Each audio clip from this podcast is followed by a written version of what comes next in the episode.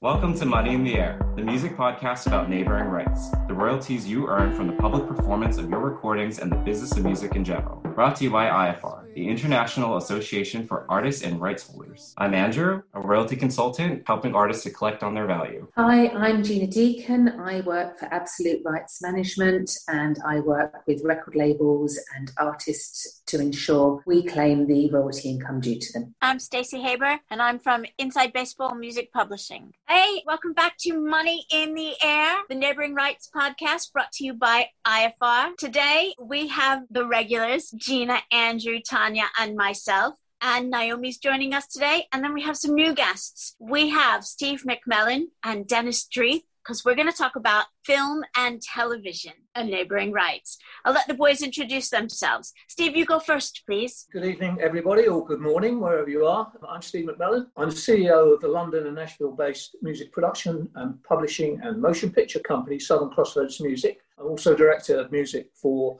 the Goldfinch Studios, which is uh, film finance, production, and sales operation. Effectively, I've got two roles there, really, which see me carrying on business on either side of the spectrum. Firstly, I'm a rights creator, a rights holder, and a rights controller at Southern Crossroads Music. And then, secondly, I'm an end user and commissioner of rights, or indeed licensor of rights, at Goldfinch Music for film and TV. A double agent, you might say, but experience on both sides of the equation.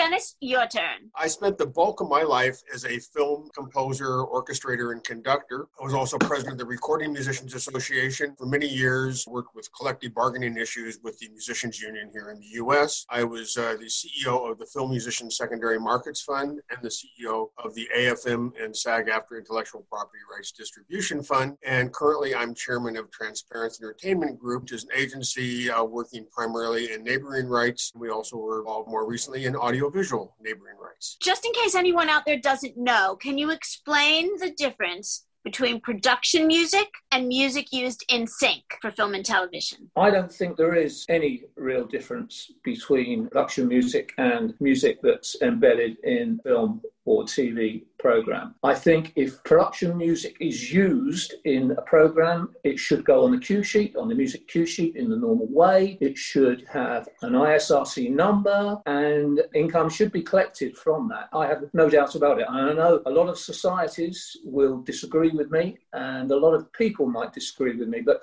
I really struggle to find any reason or rationale why production music should not attract these payments. Dennis, do you disagree? There are some differences, but the differences really are how music is created and how it winds up in the film. That doesn't affect how it should be compensated underscore music, which is basically music that is composed specifically for the film. A composer looks at the film, writes music solely and exclusively for that scene, similar to musical cues that are written for the underscore. How they wind up in the picture, how they're created may be different, but at the end of the day, it's music that's synchronized to a film. And our view clearly is that those who are involved in the creation of that, both as composers and music preparation personnel, and those involved in the performance of those cues, should be compensated equally and fairly. I say whatever's in the contract governs. So if you're doing, whether it's a bespoke commission contract or a sync license, if you write in that the track must have an ISRC code, whoever's going to own it has to register it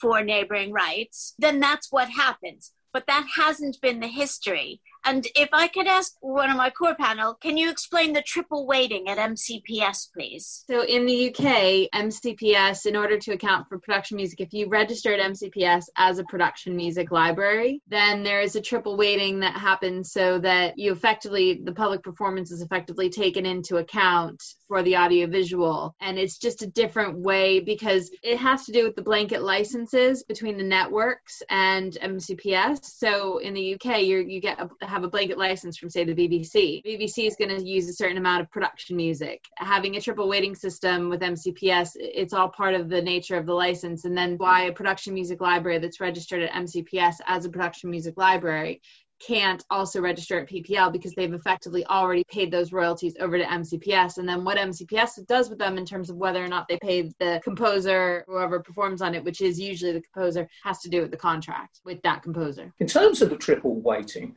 what is the history of that triple weighting for on production music? It's certainly been around for a long time. I don't know the full history, I'm afraid. If I had to take a guess, I'd say it probably has to do with the MU because everything always seems to go back to something historical with the MU, but I can't really elaborate more than that. Production music is music that's that's embedded into the film. So therefore it should receive all of the economic benefits that other music does. I have a client who was in a BBC show recently and they were singing his song, his biggest hit, live in the scene in the TV show.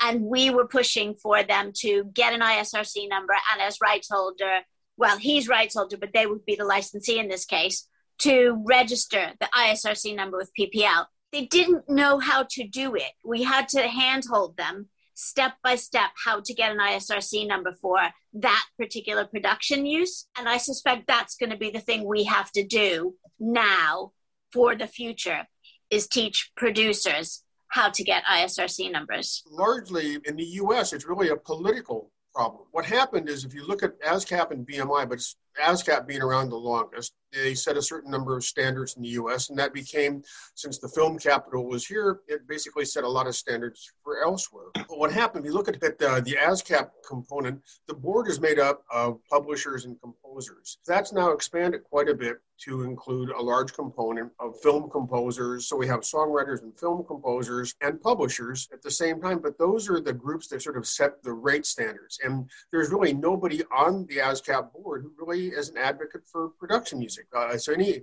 advocacy for production music has to happen from outside of the board. And it's very tough because those are the decisions that are made. It's interesting when you look at it. You know, people say, "Well, but it's it's it's pre-existing music that's licensed for the film." And you go, "Well, it is, but it has a use." Interesting to note that if there's a song, take a pop song, that's licensed for a motion picture, and let's say that that has what's called a, a visual vocal. So we see somebody on camera lip syncing to that song that pays at the very highest rate that you can get uh, on, a, on a cue sheet for a film. Now, if you have the same situation with a piece of production music, you'll be lucky if it gets credited on the cue sheet, and it certainly won't be treated the same. And to me, it's silly. If it's uh, if both are licensed music, then they should be treated according to whatever category they fall in on, on the licensing. But I think it really goes back to this whole political issue that there's nobody to advocate for production music. And in the U.S., uh, production music really for the longest time was a really, really small component. There were very few people really doing it. The most of the production music came from Europe years ago. It's only in the last maybe 15 years that we've seen a real growth. And the and the nature of production music has shifted quite a bit. What we see now are not just generic underscore cues, but we see all kinds of things that, that mimic sound recordings in many ways that are now being licensed into films production music. So I think the time has come, and I think the way to do that is going to probably have to be some, from some serious advocacy from inside the organizations, because that's who set the rates, that's who set the standards. A lot of producers are actually not uh, going through this MCPS um, triple weighting that Naomi talked about. A lot of them are relying on their own sales and their own pushing of the, the music. So effectively, that that tune is going out there with um, an ISRC code and it's being licensed accordingly. And then, of course, we can get it on the cue sheet and we can ensure that it's registered correctly. But that's that's only a fairly recent development that I'm seeing here in the UK. It's certainly not the norm. The norm was definitely the, um, you know, everyone would just go to a production music library and type in a little bit um, and the metadata would pull out a few tracks, and then you would license them. But um, I think I think the actual nature of production music is evolving a little bit. I think the definition is broadening out a little bit more, and I think it's more specific music aimed at genres. And um, I think the more sales and marketing that the producers and the production companies are doing, the better. And do you build that into your agreements as a creator? Yes, yes, Good. most definitely. Yes, most Good. definitely. But but I must admit that's probably only in the last 18 months, 24 months, because it's not, not something that it's always, I think, been a little bit underneath the radar, and maybe it shouldn't have been. But um, certainly it's something we're doing now. And it's a little bit like music cue sheets generally, because many, many music cue sheets that I see and I'm having to um, sign off on and approve just haven't got the information that um, they should have on them and the production company or you know sort of whinging and whining we need this signed off well that's all fine and well, but I need this information and that information. It's become quite a, quite a battle, and um, it's it's it's a bit of a pain actually, a bit of a pain. Will you create different ISRC codes for that particular visual production? Or will you, you use the original ISRC code that you created? Generally, we'll use new codes for that. Generally, we use, use new codes, yeah. So it's upon the creator to get a new code for the visual production.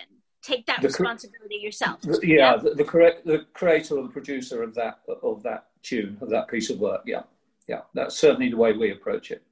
So, which territories pay neighboring rights for film and television? I will say that almost every territory has some form of audiovisual right that they collect on, but it, it, can be very, very limited. For example, some territories are quite robust. Spain will pay for theatrical uses and television uses. Uh, Germany pays um, on theatrical and television, including cable as well, but, but those rates are very small, but they pay a large amount of money for private copy for audiovisual. So there's a huge component there. Um, other territories have rights, but they can be extremely limited. Society Norma, the Audiovisual Rights uh, Society in uh, the Netherlands, and what they will do is they'll pay audiovisual rights, but only on uh, so- sound recordings licensed into a motion picture that were recorded in a Rome Convention country. So they have a very, very limited uh, audiovisual rights. We see that, you know, every territory is somewhat different. Uh, Brazil has quite a, a robust uh, audiovisual right. And so we see that almost every territory has them. Italy has uh, audiovisual rights, but will only pay uh, based on reciprocity. So, for example, in the US, uh, we have no reciprocity. We have no audiovisual rights protected. Our sound recording rights are somewhat limited as well, but manage to be robust enough to generate a lot of money in the US and allow us to collect from several sources on neighboring rights. But audiovisual, we have virtually no protections. All audiovisual kind of re- remuneration that happens for performers in the US happens via collective bargaining. So that leaves us to only collect from societies that will honor an audiovisual absent some kind of reciprocity. And those are only three societies that I'm aware of. That's AIE in Spain, GVL in Germany, and Abramus in uh, Brazil. I think UBC and Brazil also does that. I'm not sure. Uh, we've not seen anything from them, but they may actually honor that. I'm not I'm not sure about that. But the countries are Brazil, Spain, and Germany that honor um, audiovisual rights regardless of the you know Rome status, con, you know, uh, of a performer. Uh, but the bottom line is that all societies have some form of them um, uh, at least in, in, in, Europe, most EU uh, countries. For example, I believe there's, there's, with the exception, I don't believe there is an audiovisual right in uh, Great Britain, but they managed to collect from other uh, EU territories, even though they're no longer part right. of the EU. It's complicated and it's all over the map, is what I'm saying. I, I would agree with that. It's complicated and all over the map.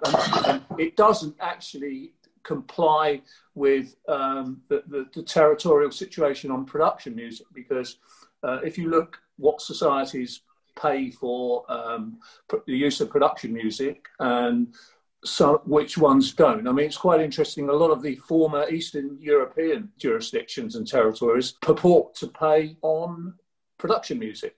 Now, I don't know whether anybody's actually got any examples or any um, that can support that. But that's certainly something that, that we found out. But of course, uh, Poland as well. Poland was on the list. Yeah, Poland and Croatia, and I'm gonna this is gonna test my geography, like the former Yugoslavian countries. But uh, saying that, it's very very difficult to get set up there and then submit the discography, especially in Croatia. It has it. Their discography template is it's pretty wild, and it's I don't know if any of you have seen it, but it's you kind of it's almost impossible.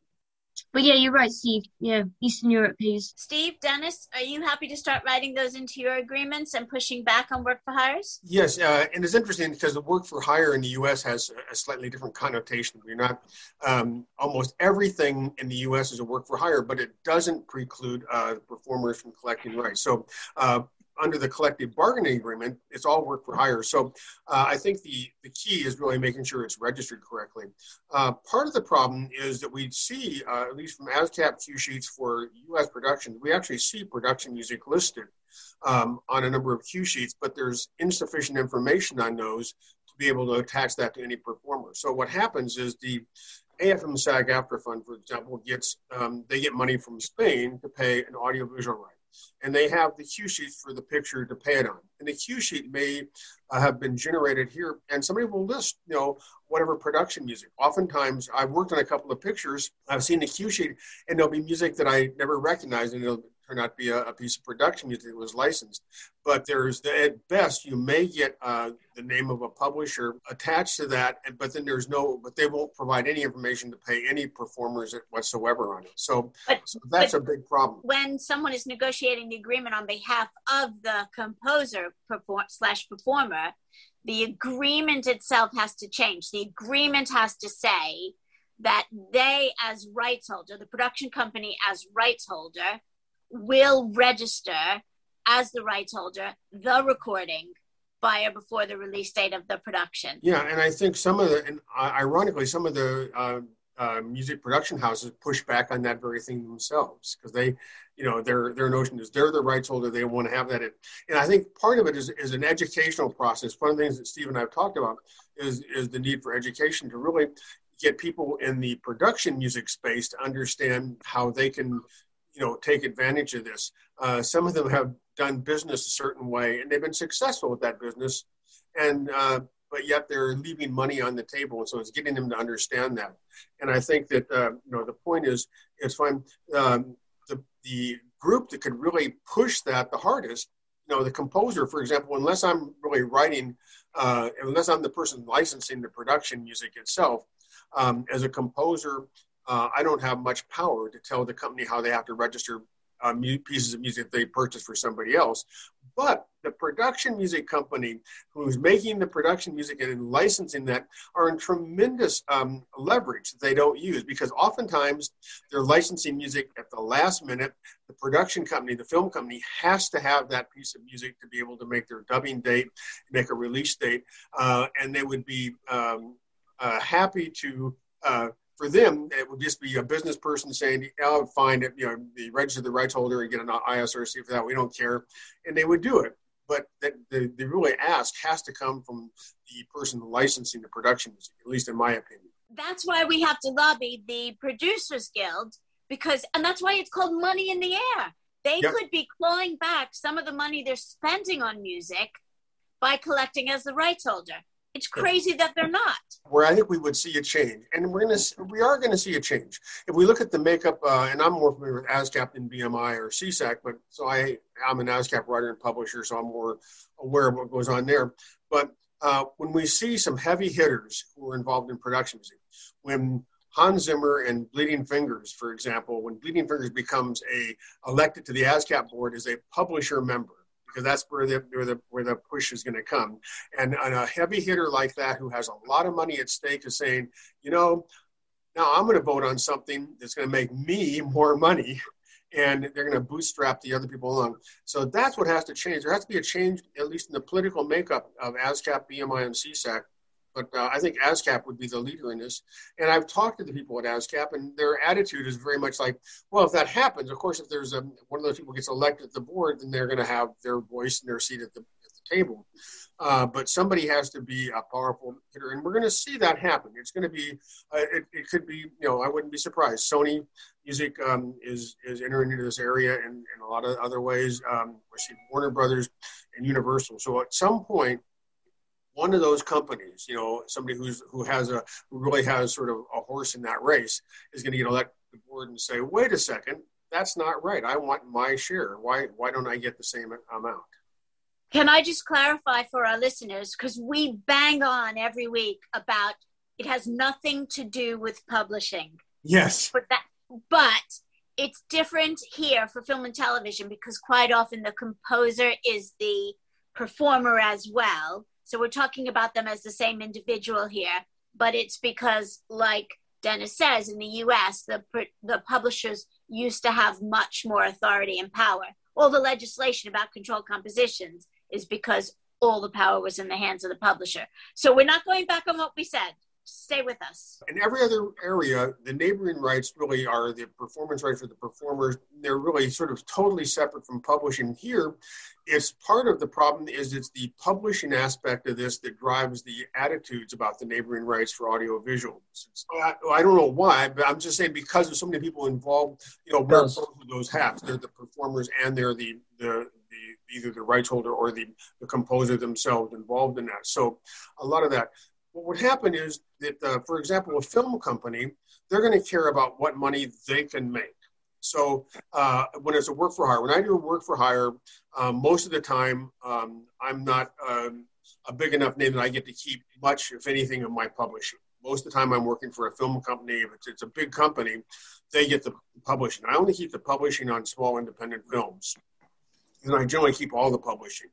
But most of the time I'm working for a company, uh, they get all the publishing. Um, so they only care about the money that they can get. Uh, if I license something to them, and I'm the rights holder, I care about that money, but they don't really get any share of that. They're, I'm, I'm retaining those rights. So I'm retaining, in those cases, I have the neighboring rights and the publishing rights. So the company's not going to really care so much about what it is. They would, they only care about what they get. So that's that's the problem. That's why I'm saying this has to emanate, uh, in terms of the fight for the rights, has to emanate from the, the rights holder themselves. Has to be the person who has to stand up and fight for it. Would they let you? So if it's not, if it's work for hire and you're not retaining the rights, would they let you release it um, digitally as a piece of music on Spotify, say? Uh, it varies from company to company. Generally, that's something uh, I always put that in my contracts that I want to have the, the, the right to do that. Um, the bigger companies will fight on that. I had I had a huge fight with Universal Music Group over this. They wouldn't give me the rights. I was working on a picture, and I wanted to, and it had a lot of um, period jazz music, and it would be kind of specific. But I really wanted to release this album. It was, it was quite unique, and I wanted to retain those rights. They said, "No, no, we have companies that do that. We want to do it." Well, they argued and argued. I was not successful. I'm I'm me. They were Universal. They kept those rights. they never released a record you know so it's crazy. And and i've gone back to them and i said i have a label. You know i have i have a i have a soundtrack deal with a label that wants to release that wants to license it from them to do it. So we can't even get them to do it because they keep saying it's funny the fact that we've had this interest in doing it has made them say no it must have value so we're going to do it but they haven't done it and they probably never will. It it's fury infuriating but that's you know so it's very difficult to do that but i almost always try to do that to retain the rights to do that.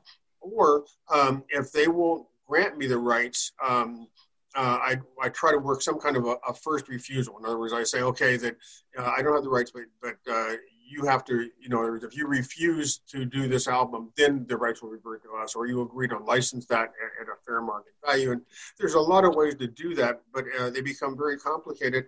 And uh, what we have are uh, it's kind of we live in two different worlds. We live in the world of the big big studio companies have banks and banks of like uh, you know in-house lawyers who are mostly uh, fearful of making a mistake. So they don't want to grant anything you know? It's they want to tell the, the answer is say no to everything and keep everything because they don't want to have you know let go of something that might have had some value to somebody else. And then we live the other part of it is in um, uh, in this independent world of independent filmmakers. Now we actually live in three worlds because we have the big studios, we have the independent filmmakers, and then we have um, the, the, mega conglomerates. We have the the Netflix of the world who are you know who are you know becoming massive um, you know production arms as well as as, as distributors uh, of product, and they have yet different attitudes, and they're sort of in between. You know, they're trying to feel their way out, and uh, and I'm finding them uh, equally difficult to deal with. You know. Um, the, the easiest are oftentimes the independent because they just don't have the experience and um, if, sometimes you can they don't even they're not even aware of the value of, of, what they can have as a rights holder of what they can really monetize both in neighboring rights and in publishing rights you know and it's funny. Like i said you know a lot of this does though come back uh, in this one area and i don't see this in the same in the record business. Uh, publishing just sort of doesn't have a, a factor on it but uh, for some reason in, in audio visual works for film and television um, a lot is driven um, the PRO has set a certain standard in terms of what's going to be recognized, and that seemed to carry through. Not that it should, it shouldn't, but, you know, actually, but uh, but sometimes what should and shouldn't happen. Dennis just made a, a point there, which uh, I just wanted to highlight, um, and it, he, he picked it up from something that you said because I think it's so so important, so critical. Uh, uh, I don't know which one of you said it first, but you said about um, we're not talking about publishing, we're talking about neighbouring rights, um, and yes, we are. But unfortunately, my experience in the film um, and TV world, in terms of music, is that everything is led by publishing.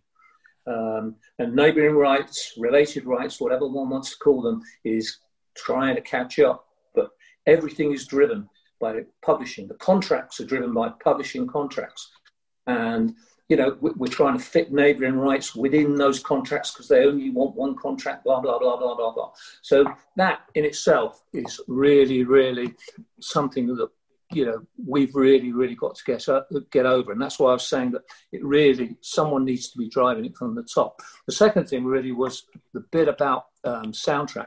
The one thing we always do have in contract is if we're the production company or we're working alongside a composer then we will always have a reversionary clause in there that says that if um, the film production company does not release a soundtrack then we can impose that we, we can basically take that back and we can release the soundtrack um, to our own benefit.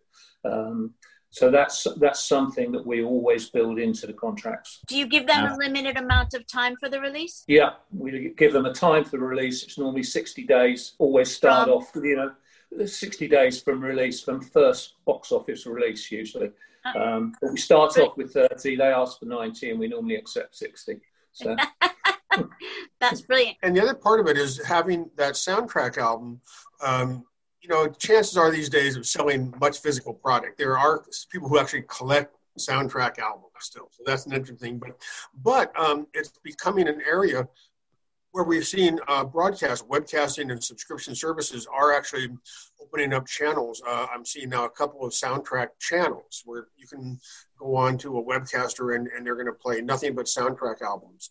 And and we're seeing that more, you know, because there's, you know, it, it serves, you know, a, a very, you know, specific niche. Some people really like to have, you know, you know, it's it sets a mood, and they like to have mood music on, and it's a, you know just like the soundtrack played, you know, the underscore of the movie. Mm-hmm. They want to have it under, you know, underscore their daily, you know, activities. And so we're seeing that there's a value in that, and that has, you know, a significant neighboring right. Um, and uh, uh, and those actually are treated the same. You know, when it's a, a statutory, at least in, in, the U.S., when there's a statutory rate paid to Sound Exchange on that, it's the same statutory rate as if it were, um, you know, uh, you know, uh, a Taylor Swift record played on Sirius XM. Um, yeah, we're actually um, doing a lot of soundtrack albums for that very reason, Dennis. At the moment, that's something that we're picking up um, on a, a, regular basis, especially within certain genres. So, if we're doing um, a country um, a country themed film, that, um, then obviously we're picking out country music on that. With a lot of sci-fi, there's a lot of demand for for sci-fi music. So we're releasing all those soundtracks, and uh, they're actually selling very well, far better than I thought. Um, and we're generally not including any licensed tracks within those soundtracks. We're actually using the original um, um, uh, soundtrack itself, the composer's work, rather than any licensed in songs. And they're doing extremely well, um, much to my surprise, but they are doing very, very well.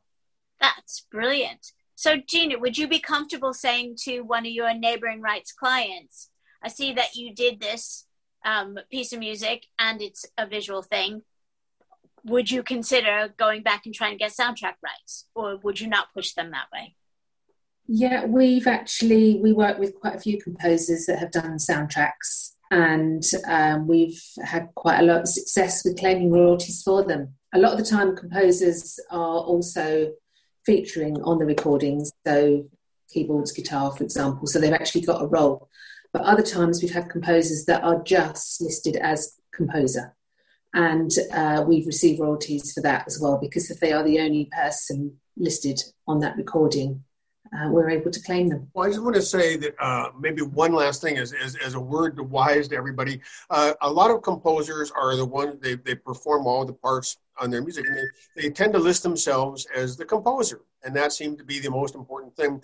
Uh, it's very important they um, get a credit if, if they're doing a score like that. It should be uh, composed and performed because you will not get a neighboring right as a composer, but you will as a performer, uh, and that also uh, includes if you're doing an orchestral score and you think, well, I didn't perform anything, I just conducted. You know, the conductor is counted as a featured performer in most societies and so uh, it's very important to make sure that you list yourself for the performance aspect. So if you have perform as a conductor, if you, and also people oftentimes perform incidental things. Um, I had, uh, I was working with James Horner on something and, and uh, this, you know, unfortunately James is gone in a very tragic accident, but uh, he was saying how he hadn't, he didn't do anything on it. And I said, funny, I, said, I had been orchestrating, I said, well, you did. You you played a whole bunch of piano parts. He goes, oh yeah, I just I, you know I forgot about this. I just played those you know, there was an extra extra piano solos in in the score. I said, well, that's part of the score, and you count as a performer. And I, you know, end up putting making sure he got put on on a union contract, he actually get